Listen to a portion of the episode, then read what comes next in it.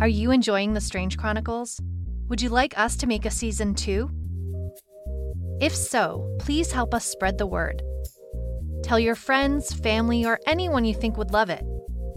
You can join our mailing list at thestrangechronicles.com or email us at info at thestrangechronicles.com. Please enjoy the show.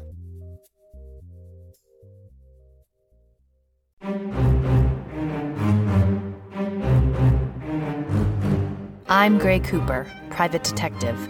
According to the Department of Homeland Security, my business doesn't exist. But according to the blockchain, a government address pays my bills. The following are the recordings of my case log for insurance purposes. You understand. See, I deal in the strange. The place where monsters and conspiracies dance. The kind of strange you're not quite sure is real or unreal. Officially, the following case did not happen. I told you nothing. Welcome to the Strange Chronicles.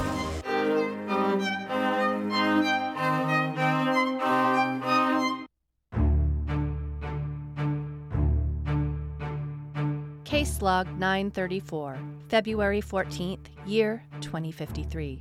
Charlie Moss, 16, missing person. Tacoma, Washington.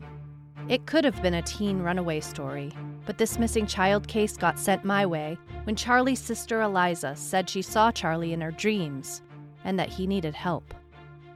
Lucky for Charlie, this came across my feed. Initially, Eliza's parents chalked her statement up to grief, wishful thinking on the part of a sister who missed her brother. Until one morning, when Mrs. Moss went to Eliza's room to wake her up and found her asleep wearing Charlie's ball cap. It was the same ball cap he was wearing when he went missing.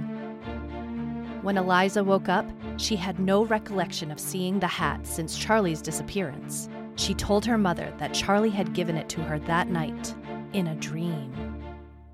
The police think Eliza is full of deli meat. Me, I'm a bit more open minded than the establishment. I'll go pay them a visit to find out what they've missed.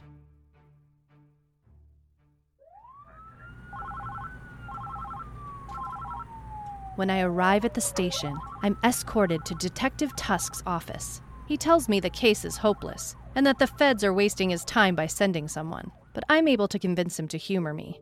He tells me they are quite sure this is a runaway case because the Moss family moved to Tacoma from Endertown, and if you watch the news, you know.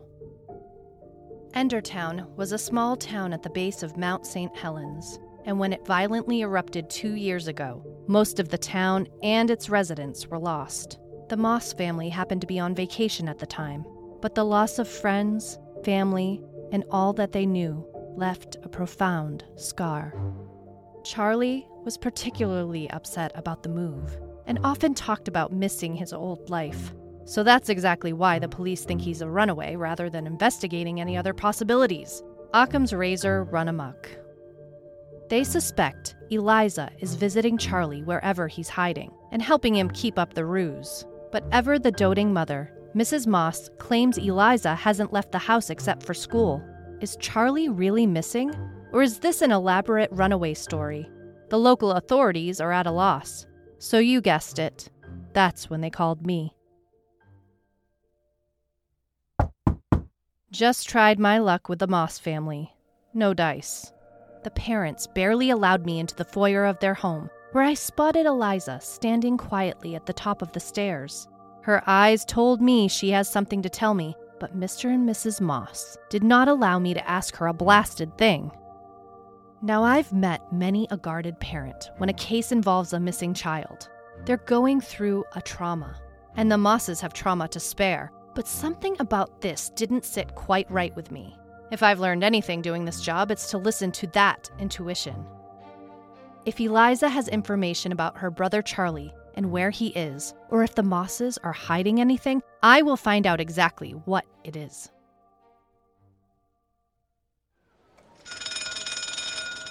I had more luck with Charlie's best friend, Reggie Stoner.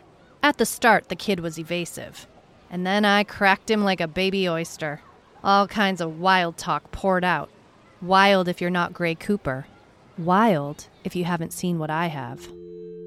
Reggie started by sharing that Charlie had been missing his old friends in his old house, that he talked about Endertown often. Reggie did not think he ran away.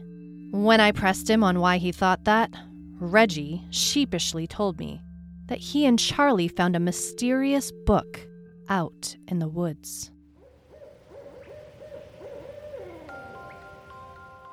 I've heard many tales of books found in the woods, none of them with a happy ending. In any case, he tells me the book was a dream guide. Fairy tales, they thought. There was a spell inside. It asked you to speak aloud your greatest fantasy, and it will come true. You get to live the dream, as they say. However, the spell also included a warning. Whomever dares to deal in dreams will bear the cost for wishes granted.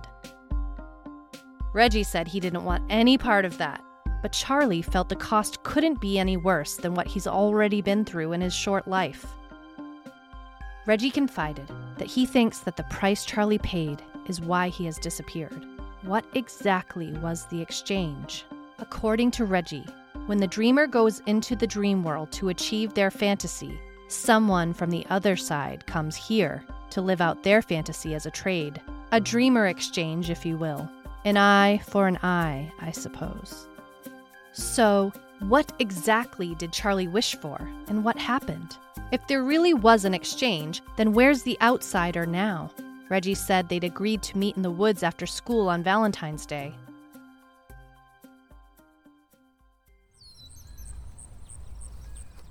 When Reggie arrived for their meeting, only the book was there. But Charlie didn't show. He thinks his friend is in the dream world, living his best life, and that some dark dreamer is here in his stead.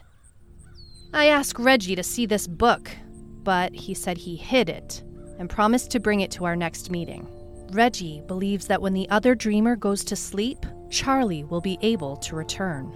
I'm left considering the odds of finding some otherworld poltergeist living out their fantasy of darkness here. It's not looking good. Where would one find someone living out a dark dream in Tacoma? I decided to get more information about Endertown and what Charlie could be going through. I called Joe, my partner.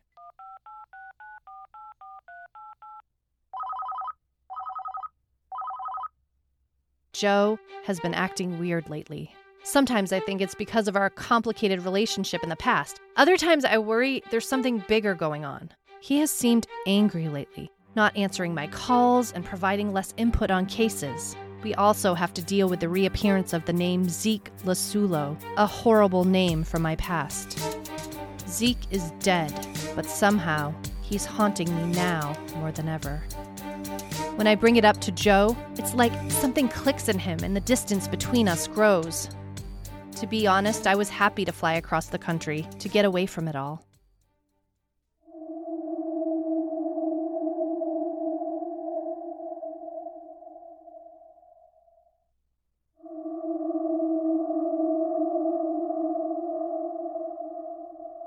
Reggie handed me the book. He showed me the page referencing the demon from the other side, Photor. Photor longed to wreak havoc on Earth. He spent his entire existence looking for the right person to bring him to the surface, and it has to be someone tied to destruction. But how is Charlie tied to any destruction? He's just 16. And according to the text, I found a pretty good kid. Wait. Mount St. Helens, the volcano. Could its eruption have something to do with this? I left Reggie there and got in my rental car and headed to what used to be Endertown, Washington.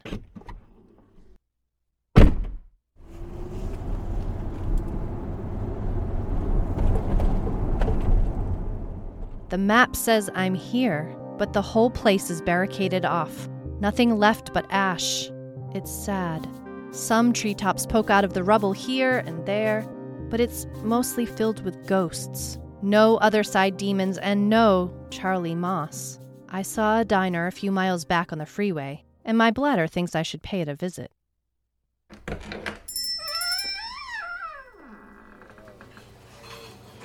The diner from the outside is quaint. and on the inside, slightly seedier. Coffee spills across the table as my waiter hurries back to his gaming station behind the counter. The coffee barely qualifies, as it's more brown tinged hot water. A little girl sits at the counter with her grandparents, who seem to be celebrating something. A shiny gift bag stands out on the dirty countertop. A man sits at the back, asleep on his fist, and someone is making a call near the bathroom. If the coffee is any indication about the food in this place, I'll take a pass. The waiter didn't ask me for an order anyway. As I sip my coffee, I flip through the book and come upon something interesting Dream Reversal Incantation. If one becomes lost inside their dream, the things you see aren't as they seem. An embrace of a loved one's arms will release the dreamer's charms. A loved one's arms. Eliza.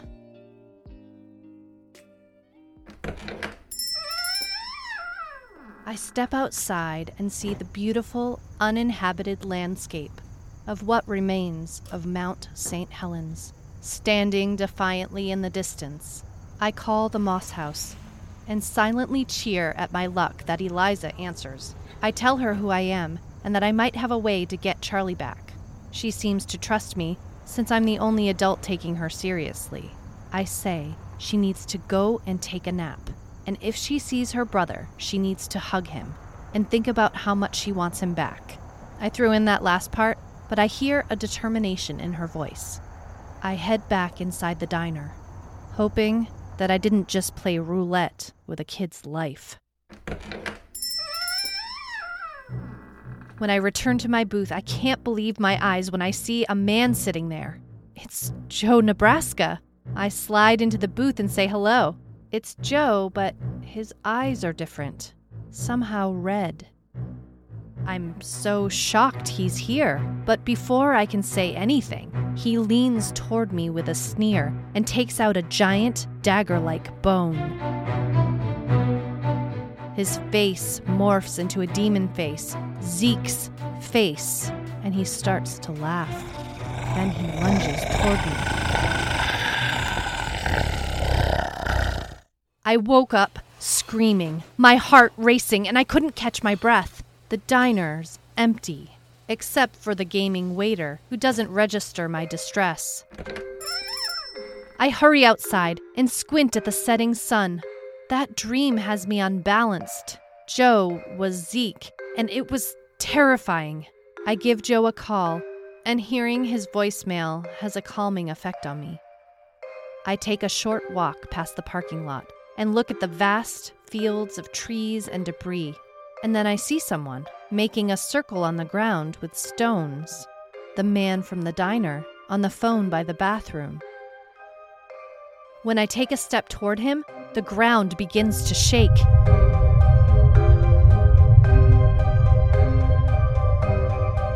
He's chanting some sort of spell. Photor? Instead of approaching him, I hide behind a rock. Photor can't see me. Charlie can't be freed until he falls asleep, so I'll have to watch him until then.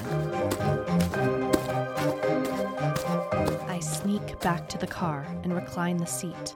I can just see Fotor's back. The ground shakes again.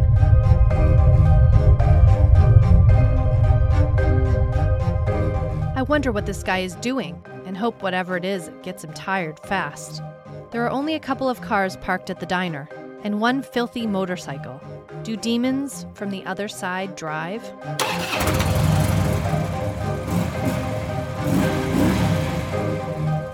I get my answer as Fotor left the circle and got on the motorcycle. He gave a long look over toward my car and then peeled out of the parking lot. I counted a baker's dozen and then followed him. 13 is my lucky number.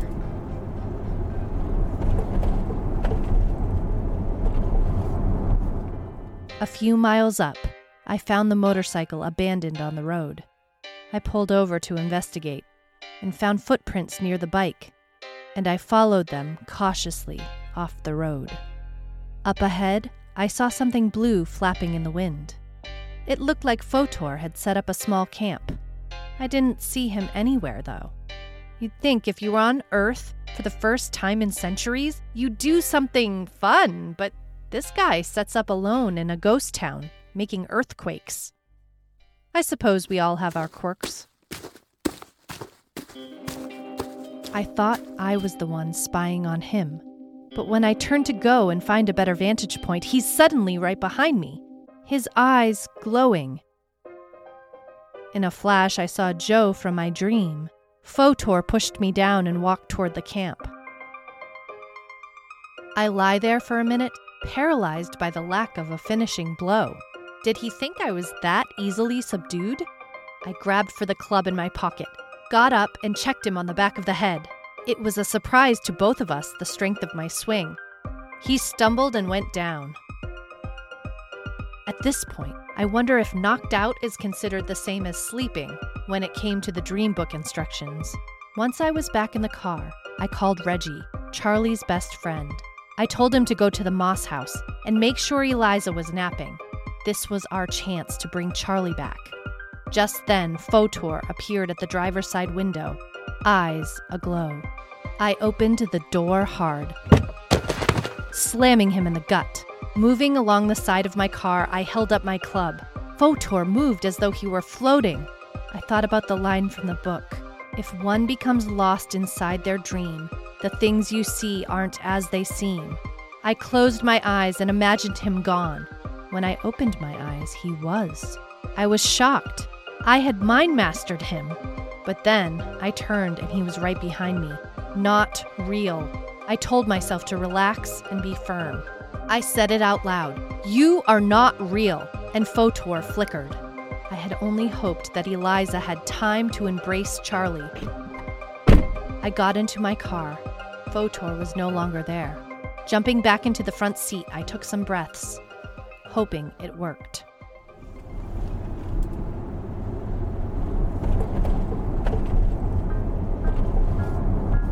As I drove, there was a silhouette up ahead. It was a man. It was Joe again. No, Photor! I took a breath in and out, and as I approached, Joe's face became Zeke's, and I hit the gas. Instead of a thump, Zeke faded into mist, and I continued down the road.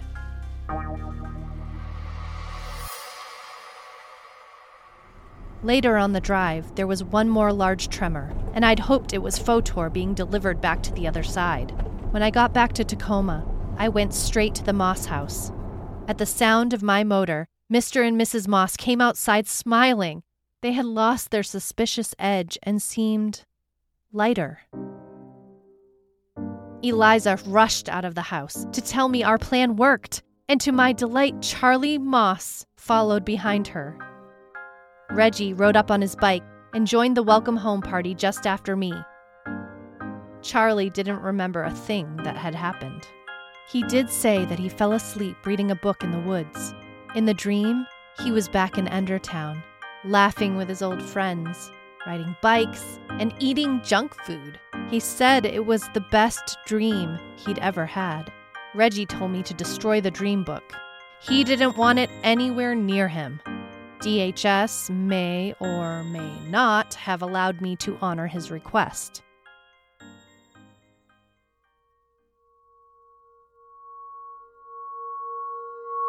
Where do we go when we dream? No one really knows. But we do know that our bodies become paralyzed, our heart rate slows, rapid eye movement occurs. Perhaps we play out a fantasy, a memory, a wish or a fear, perhaps another nightmare. But where are we? Do we remain in this world or go forth into another, only to be left with a hazy recollection when we wake? For now, we settle for the dissatisfaction of the unknown. Whatever the answer, knowing Charlie is home safe, I will pull up the blankets and sleep well, and I hope that you will too. Stop.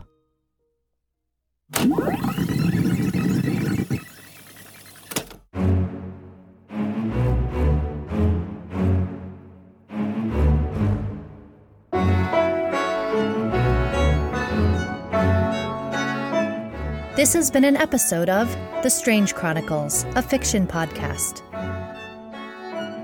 You can follow us on Instagram at The Strange Chronicles Podcast or email us at info at thestrangechronicles.com. This has been a Kings of Content production. Thank you for listening.